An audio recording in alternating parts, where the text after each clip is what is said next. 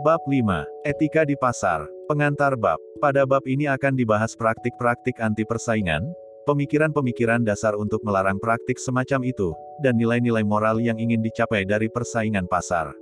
Seperti diketahui, pasar bebas memperoleh pembenaran karena mampu mengalokasikan sumber daya dan mendistribusikan komoditas dalam cara-cara yang adil, yang mampu memaksimalkan utilitas ekonomi para anggota masyarakat dan menghargai kebebasan memilih baik para pembeli maupun penjual. Aspek-aspek moral dari sistem pasar ini sangat bergantung pada sifat kompetitif dari sistem itu sendiri. Jika perusahaan-perusahaan bergabung dan menggunakan kekuatan bersama untuk melakukan penetapan harga, menyingkirkan pesaing dengan tindakan-tindakan yang tidak adil atau memperoleh keuntungan monopoli dengan mengorbankan konsumen, maka pasar tidak lagi menjadi kompetitif dan hasilnya adalah ketidakadilan, penurunan utilitas sosial dan pembatasan terhadap kebebasan memilih.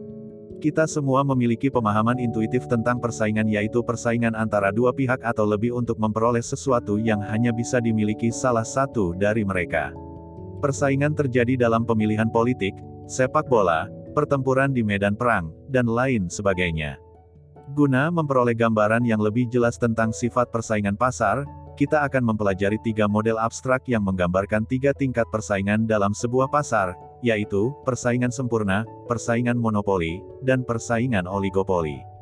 Tujuan umum Setelah mempelajari materi dalam bab ini, diharapkan mahasiswa mampu memahami dan menjelaskan tentang pengertian dan contoh-contoh mengenai persaingan yang ada di dalam pasar serta bagaimana implikasinya pada konsumen dan masyarakat.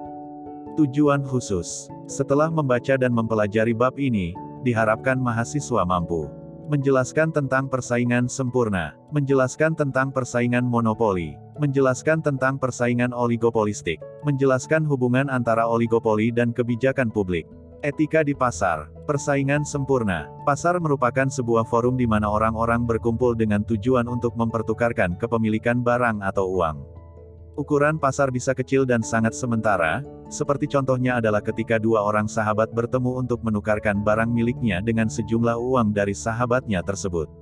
Sedangkan pasar yang berkategori besar adalah pasar minyak dunia, di mana mencakup sejumlah benua dan beroperasi selama bertahun-tahun. Pasar bebas persaingan sempurna, yaitu pasar di mana tidak ada pembeli dan penjual yang memiliki kekuatan cukup signifikan untuk mampu mempengaruhi harga barang-barang yang dipertukarkan.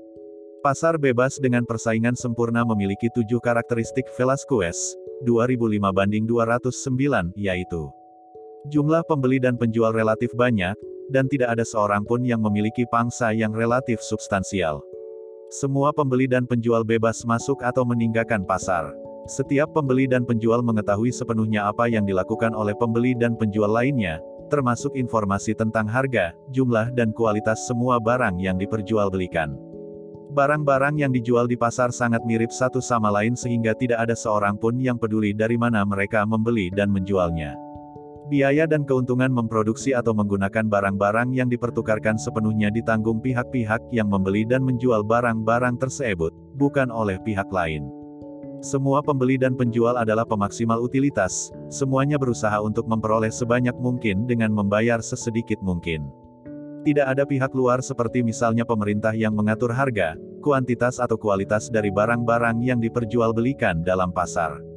Dua karakteristik pertama merupakan karakteristik dasar dari sebuah pasar yang kompetitif, karena keduanya menjamin bahwa pembeli dan penjual memiliki kekuatan yang kira-kira sama dan tidak ada yang bisa memaksakan kehendaknya pada yang lain. Karakteristik ketujuh adalah apa yang membuat sebuah pasar bisa dikatakan sebagai pasar bebas, yaitu sebuah pasar yang terbebas dari semua aturan pemerintah yang berkaitan dengan harga, kuantitas atau kualitas. Sebagai tambahan pada tujuh karakteristik di atas, pasar bebas yang kompetitif juga memerlukan sebuah sistem properti pribadi yang diakui, karena jika tidak, maka pembeli dan penjual tidak akan mungkin bisa memiliki hak untuk melakukan pertukaran sistem kontrak yang memungkinkan pembeli dan penjual untuk mencapai kesepakatan guna mengalihkan kepemilikan dan sistem produksi yang menghasilkan barang atau jasa yang kepemilikannya bisa dipertukarkan. Dalam pasar bebas dengan persaingan sempurna, harga yang bersedia dibayar pembeli akan naik jika barang yang dibutuhkan jumlahnya sedikit, dan kenaikan harga mendorong penjual untuk menyediakan tambahan barang yang sama. Jika jumlah barang lebih banyak, harga akan turun, dan kenaikan harga mendorong penjual untuk mengurangi jumlah barang yang mereka sediakan. Dalam pasar persaingan sempurna, harga dan jumlah barang selalu bergerak menuju apa yang disebut equilibrium point atau titik kesetimbangan. Titik kesetimbangan adalah titik di mana jumlah barang yang ingin dibeli pembeli sama persis dengan jumlah barang yang ingin dijual penjual, dan di mana harga tertinggi yang bersedia dibayar konsumen sama persis dengan harga terendah yang bersedia diterima penjual.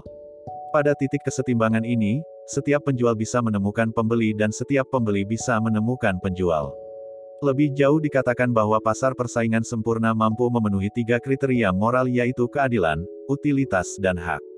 Dengan kata lain, Pasar bebas kompetitif sempurna mampu memberikan keadilan yaitu mendorong pembeli dan penjual mempertukarkan barang dalam cara yang adil, dalam artian adil tertentu.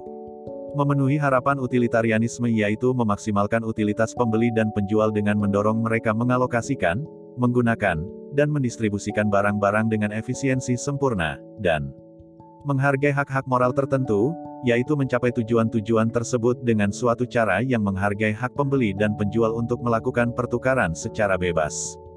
Untuk memahami mengapa pasar bebas kompetitif sempurna mendorong pembeli dan penjual melakukan pertukaran secara adil.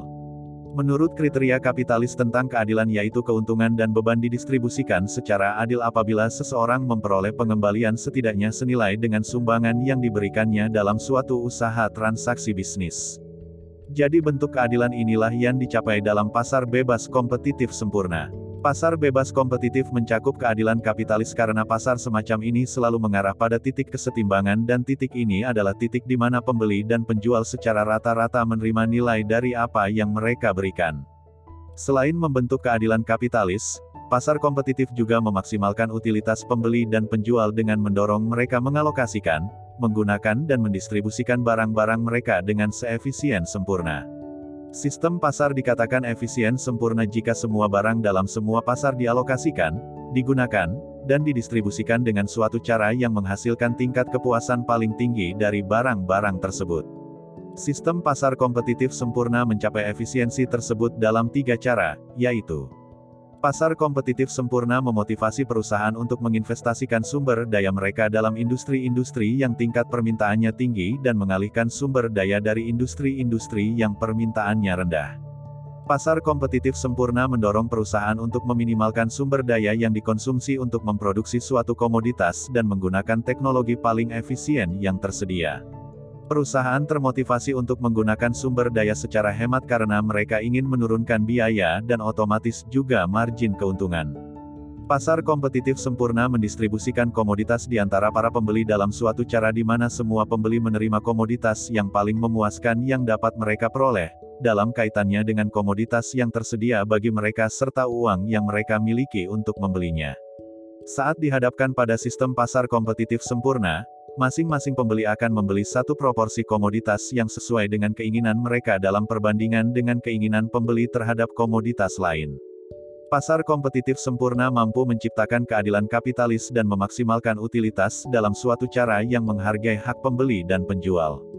Jadi, dalam pasar kompetitif sempurna adalah sempurna dalam tiga aspek moral penting, yaitu A. Masing-masing secara terus-menerus membentuk keadilan kapitalis, B. Secara bersama-sama, Semuanya memaksimalkan utilitas dalam bentuk efisiensi pasar, dan C. Masing-masing menghargai hak-hak negatif tertentu dari pembeli dan penjual. Namun ada beberapa hal yang perlu diperhatikan dalam menginterpretasikan ciri-ciri moral dari pasar kompetitif sempurna, yaitu Pasar ini tidak mendukung bentuk-bentuk keadilan lain, karena pasar ini tidak menanggapi kebutuhan orang-orang yang ada di luar pasar atau orang-orang yang memiliki sumber daya minim di dalam pasar. Pasar kompetitif sempurna memaksimalkan utilitas dari orang-orang yang mampu berpartisipasi di dalamnya sesuai dengan batas anggaran mereka. Barang-barang yang didistribusikan pada pasar kompetitif bergantung pada kemampuan individu yang bersangkutan untuk berpartisipasi di pasar dan pada seberapa banyak yang mereka habiskan di pasar. Misalnya, karena yang lain terlalu miskin, sakit, tua, cacat atau terlalu muda untuk memiliki sesuatu yang bisa ditukarkan. Pasar kompetitif sempurna menekan hak positif dari orang-orang di luar, misalnya yang tidak mampu bersaing, atau yang partisipasinya minim. Pasar ini mengabaikan kebutuhan, utilitas dan hak orang-orang yang tidak mampu berpartisipasi. Pasar kompetitif sempurna mengabaikan dan bahkan berkonflik dengan kewajiban untuk memberikan perhatian. Sistem pasar ini melihat individu sepenuhnya terpisah satu sama lain dan tidak mempertimbangkan hubungan-hubungan manusiawi yang ada di antara mereka. Pasar bebas kompetitif memberikan pengaruh buruk pada karakter moral individu. Tekanan kompetitif yang terdapat di pasar semacam ini, mendorong orang-orang untuk selalu mencapai efisiensi ekonomi.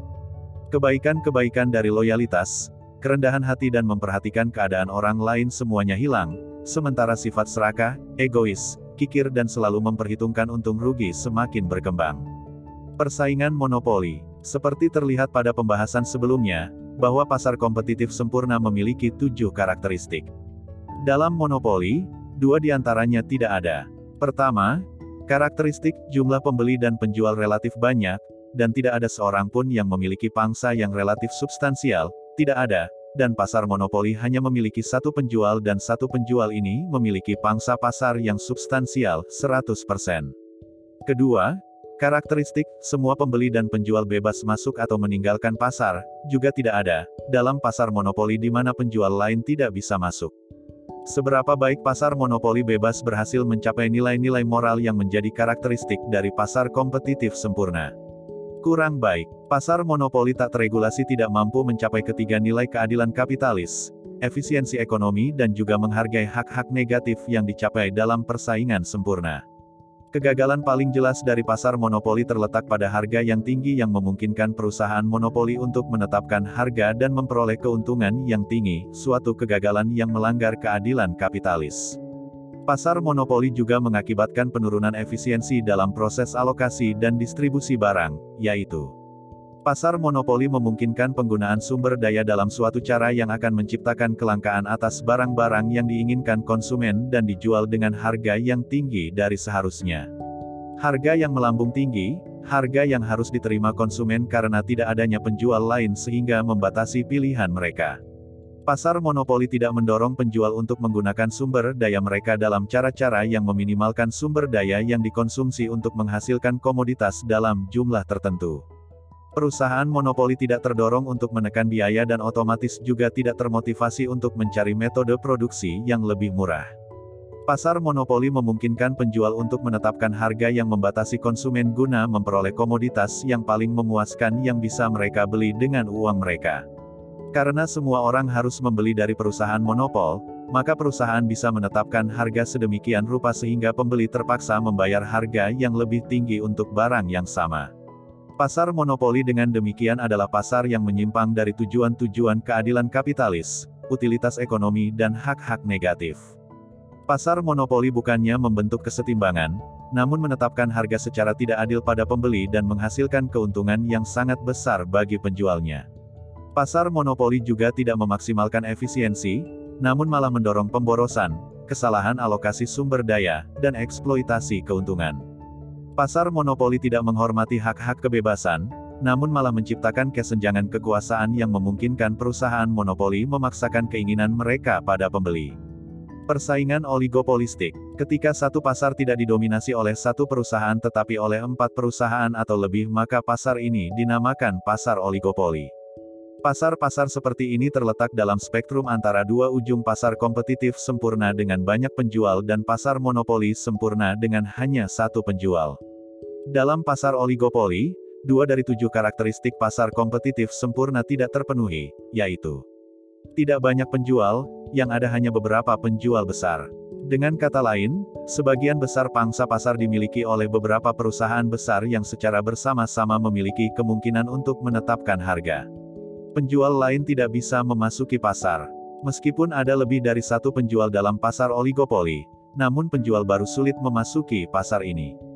Mungkin biaya awal yang sangat besar, mungkin karena akibat kontrak jangka panjang yang mengikat pembeli dengan perusahaan-perusahaan yang telah ada dalam pasar, atau loyalitas yang diciptakan melalui iklan merek. Pasar-pasar oligopoli, yang didominasi oleh beberapa perusahaan besar, biasanya sampai delapan, dikatakan sebagai pasar yang sangat terkonsentrasi. Contoh-contoh dari pasar ini tidak sulit ditemukan, karena sebagian besar praktik dunia bisnis modern bercirikan pasar ini. Meskipun pasar oligopoli bisa terbentuk dalam berbagai cara, namun cara pembentukan paling umum struktur pasar oligopoli adalah melalui merger horizontal. Merger horizontal adalah penggabungan antara dua perusahaan atau lebih yang sebelumnya saling bersaing dalam bisnis yang sama. Jika cukup banyak perusahaan yang melakukan merger dalam suatu industri yang kompetitif, maka industri tersebut bisa berubah menjadi industri oligopoli yang hanya terdiri dari beberapa perusahaan. Karena pasar oligopoli yang sangat terkonsentrasi hanya memiliki beberapa penjual atau perusahaan, maka sangat mudah bagi para manajer dari perusahaan-perusahaan tersebut untuk memadukan kekuatan dan bertindak sebagai satu kekuatan.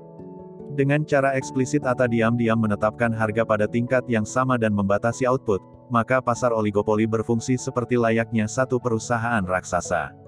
Penggabungan kekuatan ini, bersama dengan hambatan terhadap penjual baru yang menjadi karakteristik dari pasar oligopoli, hasilnya adalah harga yang tinggi dan persediaan yang rendah seperti pasar monopoli. Akibatnya, pasar oligopoli seperti halnya pasar monopoli bisa gagal menunjukkan tingkat perolehan keuntungan yang adil, mengakibatkan penurunan utilitas sosial, dan tidak menghormati kebebasan-kebebasan ekonomi. Hal-hal yang mungkin terjadi dalam pasar oligopoli yang tidak etis, seperti penetapan harga yang sewenang-menang, manipulasi persediaan komoditas di pasar, sehingga terjadi kelangkaan barang, perjanjian eksklusif, dilakukan antara perusahaan dengan pengecer yang mensyaratkan agar pengecer tidak menjual produk pesaing. Perjanjian mengikat. Jika penjual menjual barang dalam jumlah tertentu pada pembeli hanya dengan syarat pembeli tersebut membeli barang lain dari perusahaan yang sama. Perjanjian penetapan harga eceran. Perjanjian dengan pengecer agar pengecer menjual barang tertentu sesuai dengan keinginan penjual atau perusahaan. Diskriminasi harga. Menetapkan harga yang berbeda pada pembeli yang berbeda untuk barang yang sama. Praktik suap dilakukan oleh perusahaan untuk mengamankan penjualan produk, suap politik yang bisa menimbulkan gangguan ekonomi. Jika suap digunakan untuk mengamankan pembelian suatu komoditas, pengaruh utamanya adalah turunnya persaingan pasar. Produk dari pihak penjual yang memberi suap tidak lagi bersaing secara sehat dengan produk pesaing dengan berdasarkan harga ataupun keunggulan lainnya. Jika perusahaan yang melakukan suap berhasil mencegah masuknya pesaing lain dalam pasar pemerintah, maka ada kemungkinan perusahaan terlibat dalam tindakan-tindakan yang menjadi karakteristik monopoli. Perlatihan. Jelaskan tentang konsep persaingan sempurna, persaingan monopoli dan persaingan oligopoli. Carilah kasus yang ada di negara Indonesia yang merupakan contoh dari pasar monopoli dan pasar oligopoli. Uraikan pendapat Anda. Jika harus memilih, menurut pendapat Anda, Mana yang lebih baik dari dua pilihan pasar monopoli atau pasar oligopoli? Jelaskan pendapat Anda. Rangkuman. Pasar merupakan sebuah forum di mana orang-orang berkumpul dengan tujuan untuk mempertukarkan kepemilikan barang atau uang. Ukuran pasar bisa kecil dan sangat sementara, seperti contohnya adalah ketika dua orang sahabat bertemu untuk menukarkan barang miliknya dengan sejumlah uang dari sahabatnya tersebut. Pasar bebas persaingan sempurna, yaitu pasar di mana tidak ada pembeli dan penjual yang memiliki kekuatan cukup signifikan untuk mampu mempengaruhi harga barang-barang yang dipertukarkan. Dalam pasar kompetitif sempurna adalah sempurna dalam tiga aspek moral penting, yaitu A. Masing-masing secara terus-menerus membentuk keadilan kapitalis, B. Secara bersama-sama, semuanya memaksimalkan utilitas dalam bentuk efisiensi pasar, dan C. Masing-masing menghargai hak-hak negatif tertentu dari pembeli dan penjual. Dalam monopoli, dua di antaranya tidak ada. Pertama, karakteristik jumlah pembeli dan penjual relatif banyak, dan tidak ada seorang pun yang memiliki pangsa yang relatif substansial, tidak ada, dan pasar monopoli hanya memiliki satu penjual dan satu penjual ini memiliki pangsa pasar yang substansial, 100%. Kedua, Karakteristik, semua pembeli dan penjual bebas masuk atau meninggalkan pasar, juga tidak ada, dalam pasar monopoli di mana penjual lain tidak bisa masuk. Pasar oligopoli didominasi oleh beberapa perusahaan besar, biasanya sampai delapan, dikatakan sebagai pasar yang sangat terkonsentrasi.